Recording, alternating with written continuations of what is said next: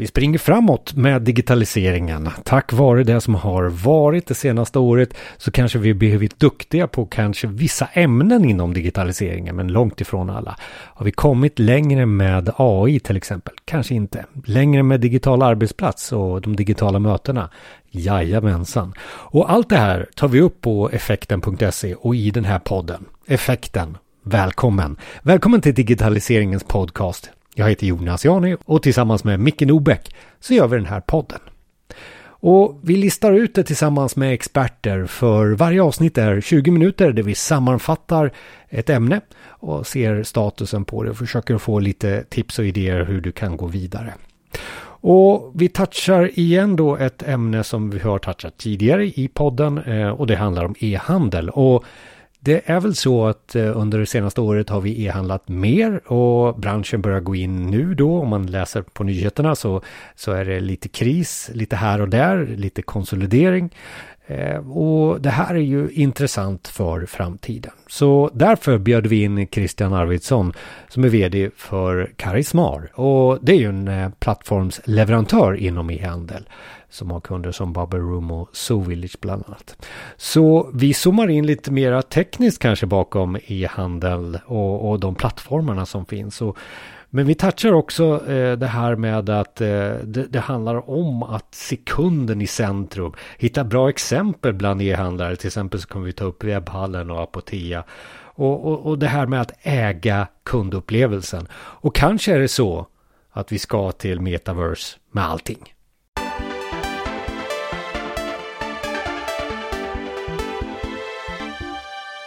I podden så har vi pratat e-handel och, och, hur man jobbar med försäljning på, på nätet. Och vi touchar där igen för nu har vi passerat någon form av eh, milestone och det är kanske jag som säger det mest då men vi, vi befinner oss i 2022 och Christian, vad är då e-handel 2022 för dig? Om det finns något sån fråga.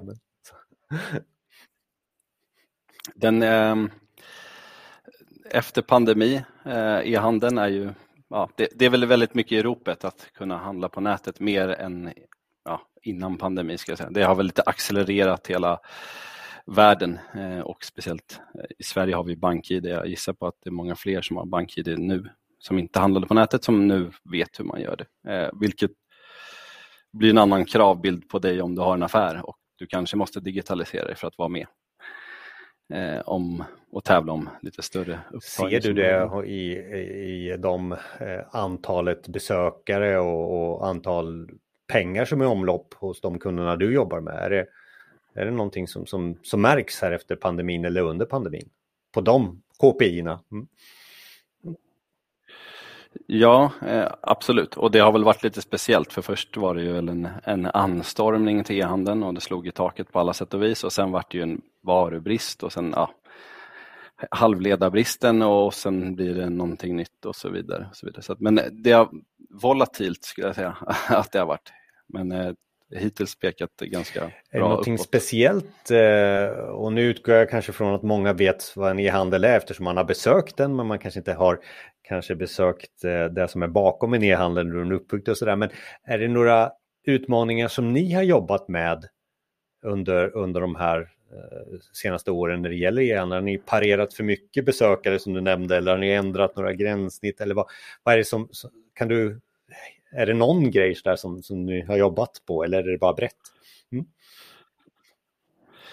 Eh, vi har väl vi har byggt om hela vår produkt egentligen för att Eh, ha, passa mer in i, i, dagens verklighet, det vill säga kunna ta emot väldigt mycket stor last på väldigt kort tid och eh, hur man gör det och sen så hur hela den här serverless-strukturen, det vill säga att du inte har en dator som du har köpt in och sen betalar av och där hostar du dina system på, utan vi kör helt i molnet, vilket gör att vi har fått en eh, vi, vi betalar för användning och kan då erbjuda det till våra kunder att betala användningsbaserat det i sin tur har ju medfört att eh, vi har vi, vi, hade ett ganska kostsamt system förut som vi nu kan liksom ta in andra kundgrupper i innan och, och jobba med dem. Och så gör vi API, moderna API överallt för att om du är en någon som har en fysisk butik och även ska plocka ett e-handelslager på den.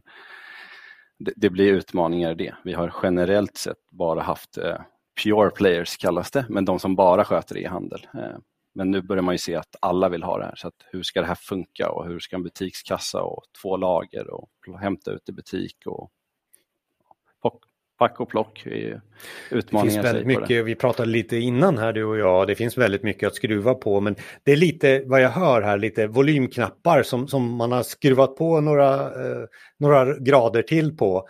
Eh, och, och, och sen kanske adderat. Men det blir väldigt mycket, som vi också pratar om, det blir väldigt mycket termer i e-handel. Oh, också så. Vi får vända, lite, ja, vända och vrida lite på det. Men om vi, Christian, vi springer bara vidare lite så här. Eh, du som, som, som jobbar i branschen, om det i handelsbranschen så, så bra exempel vill vi ju ha alltid i den här podden. Alltså goda exempel på, på e-handel och nu, nu blev det en bred fråga igen, men ska vi reda ut frågan först? Liksom? Mm, mm, mm. Några sajter kanske först. Mm.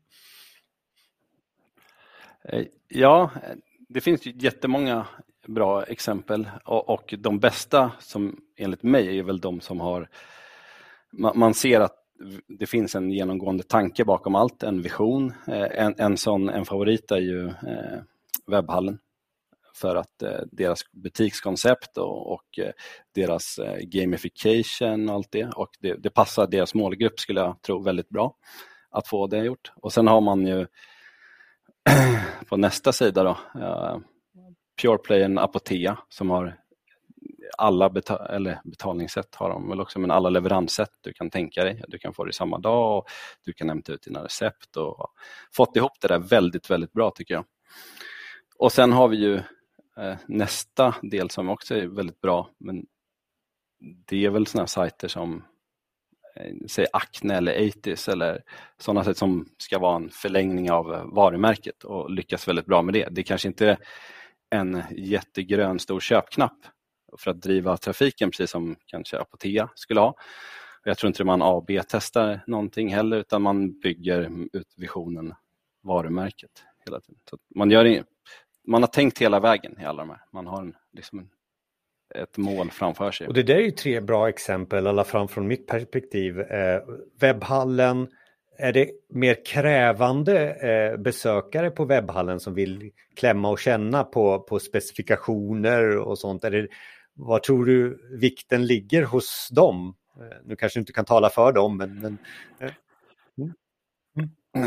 Nej, men precis, det, det, kan jag inte. Men enligt min erfarenhet så de gör det bra för att man vill kanske titta på de produkterna man köper och man får den infon man behöver där och då. För att får man inte säga upplösningen på en bildskärm, då kommer det gå ut på Google och googla upp en annan sida som har det och om det finns en köpknapp där, priserna är typ samma liksom överallt. Så det, det, då kommer köpet hamna där. Eh, om, du har ett väl, om du har en väldigt bra kundklubb då kanske du går tillbaka till webbhallen men jag gissar på att man, man köper där man får infon. Man försöker få, få eh, besökarna att fastna där och då och göra beslutet köp. Eh. Mm.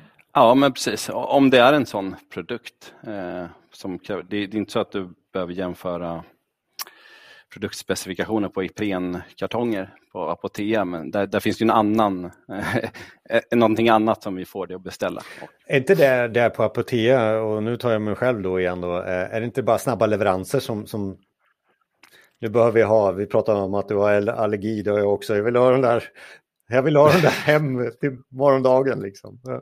Ja men precis och, och då har man ju tänkt att så här, varför ska jag hamna på det här nätapoteket kontra det andra? Jo för att på det här då får jag sakerna ibland samma dag. Liksom. Eh, ja, men då är det klart jag handlar där. Och jag kan ta ut mina recept och det receptfria samtidigt och få det i samma paket. Så det är väl, eh, det, det är väl en väldigt fin sätt att liksom, man har hittat vad man vill åt som kund och webbhallen har väl hittat sitt andra vad de vill åt. Mm. Och, och, koppling till det, jag är nyfiken fråga för att när vi har pratat tidigare i podden om just e-handel så har vi pratat om last mile också, den sista milen här och alltså transporten. Det kanske inte har med e-handeln att göra men är det fortfarande en, en, en, en diskussionspunkt Ja, det skulle jag säga. Eh, att, att ta liksom äga kundupplevelsen hela, hela kedjan från start till mål. Alltså kanske allt från eh, när du gör marketing för din, du, din e-handel till att det kommer hem i dörren. Och,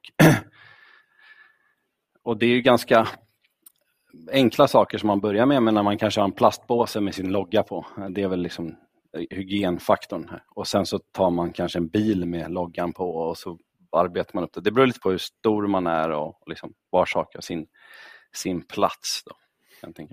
Men hur långt har vi kommit med drönaren då? Den, den är... ja, eller hur.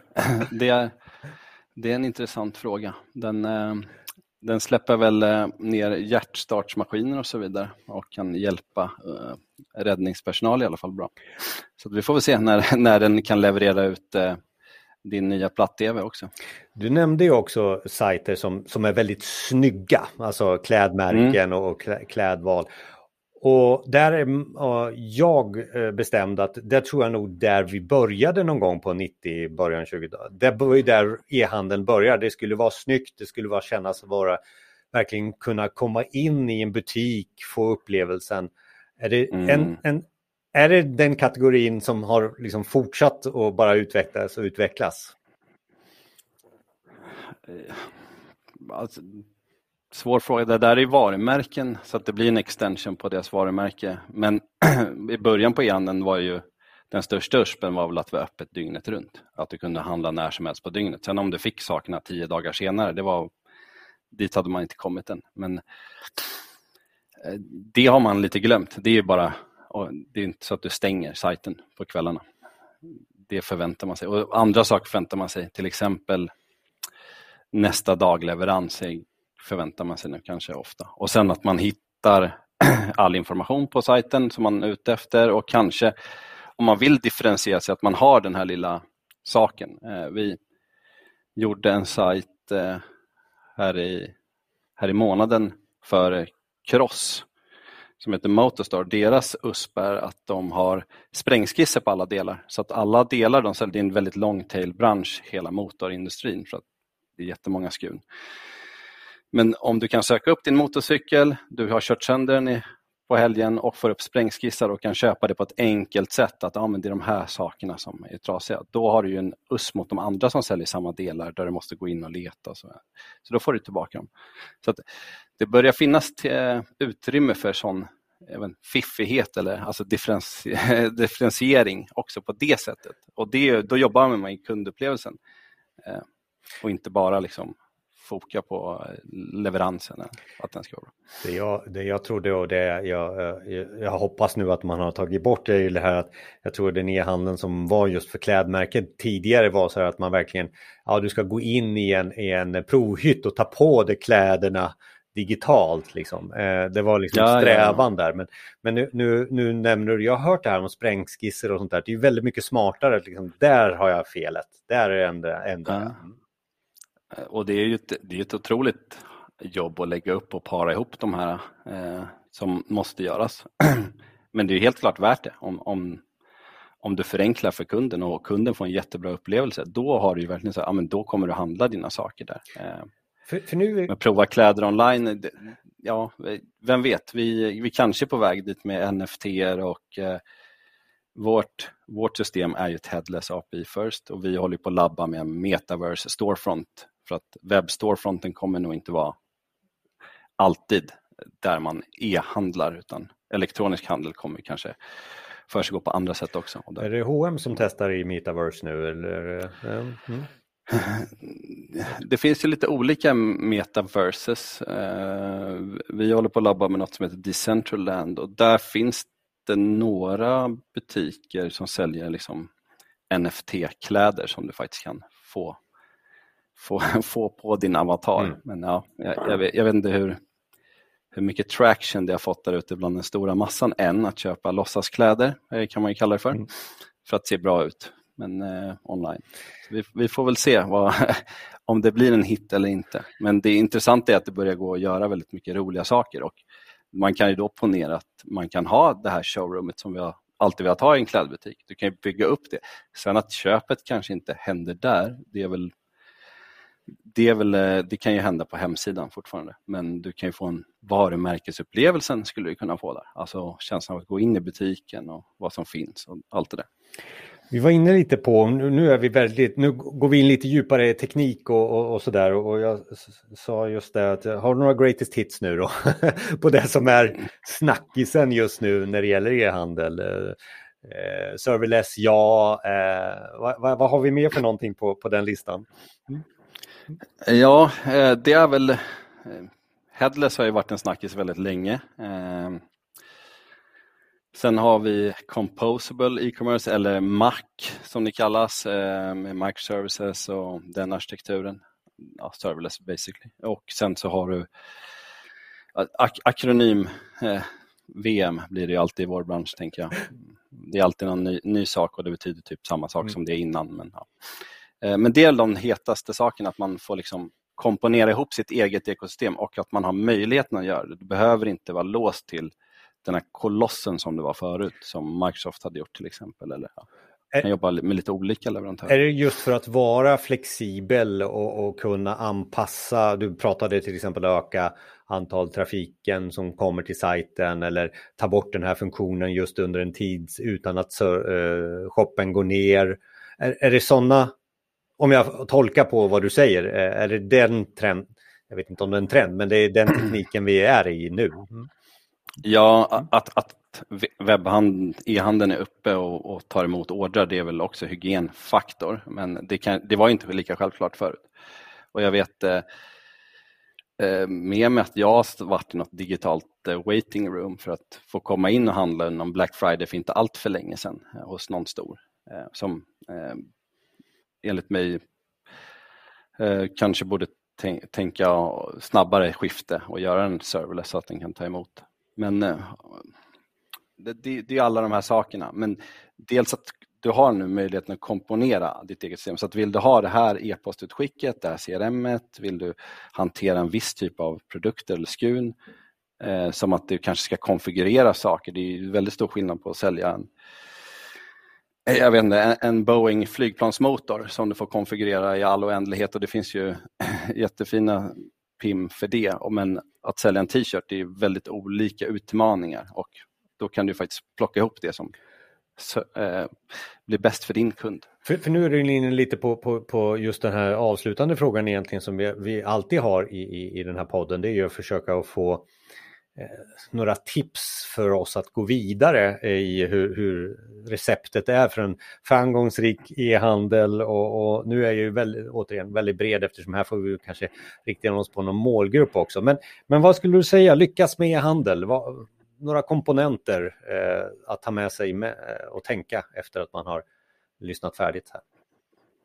Ja, dels är det väl att göra eh, en, en utzoomning och liksom mappa ut den vägen dit man ska eller med sin vision och, och hur kundresan ska se ut och liksom vad, eh, vad, man, vad man kan påverka i det och hur man sätter upp system. Inte välja det som någon annan har, bara rakt av för att den eh, konkurrenten råkar sälja ungefär likadant som man ser något case och då tar man samma eh, CRM-system till exempel. Man, man gör en egen utvärdering på vad man vill ha men framförallt gör det när du har din mm, väg dit du ska. Och sen så idag så har du fördelen att kunna testa mycket eftersom det är, är ett modernt API som pratar med ett modernt API, ja men då kan du prata med två eh, system samtidigt som du väljer mellan. Så testa mycket och eh, bygg, bygg koncept och inte inte något jättestort innan du vet att det funkar för att det, man vet sällan det.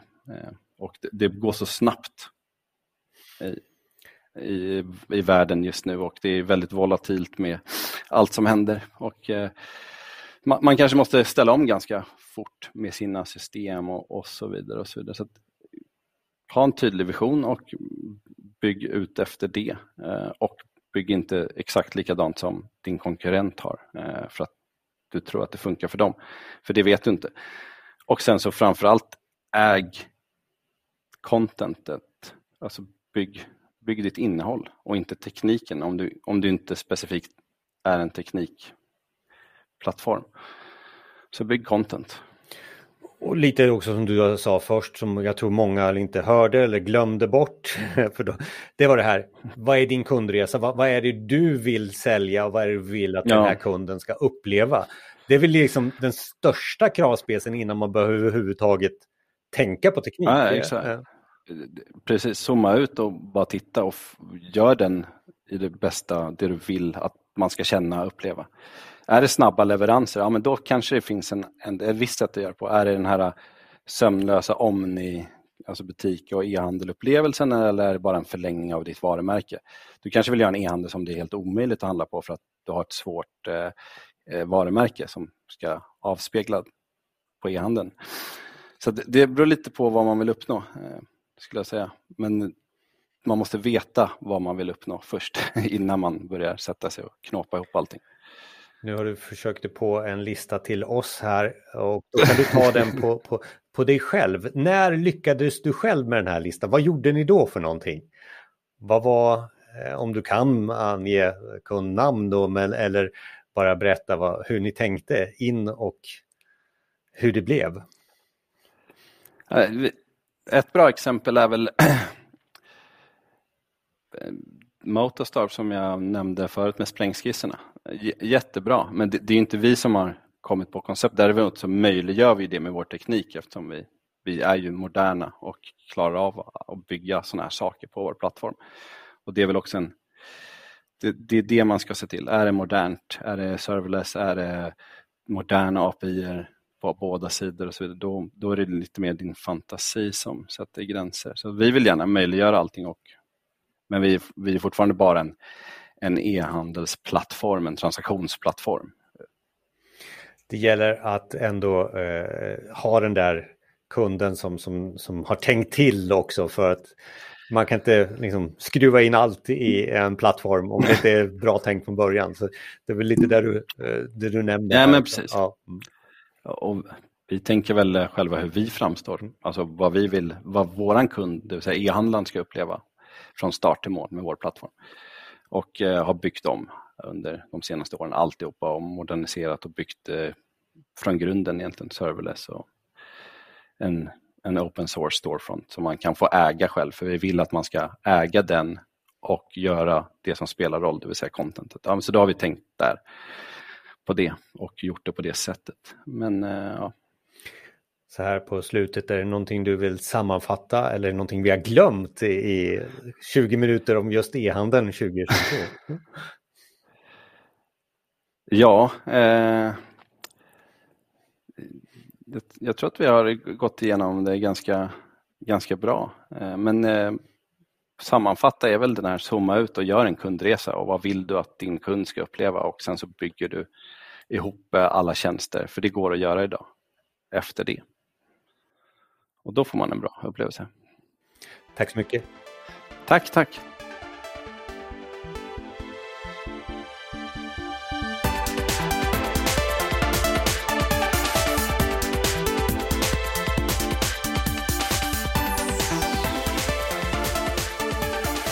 Och kontaktuppgifter till Christian Arvidsson det finns förstås på effekten.se eller nu direkt i din podcastspelare om du tar upp den så har du alla länkar du behöver till om just det här med att hitta rätt e-handelsplattform och det här med öppen källkod eller inte. Alltså titta lite på att eh, framtidssäkra din teknik. Och sen det här med att aktivt jobba med användarupplevelsen. Och där ska vi också rekommendera att ni tittar in på effekten.se eller i, i din eh, podcastkatalog där du hittar oss. För där finns det flera avsnitt som handlar om hur du kan tänka på just det här med tjänstedesign och, och kundupplevelser och effektstyrning.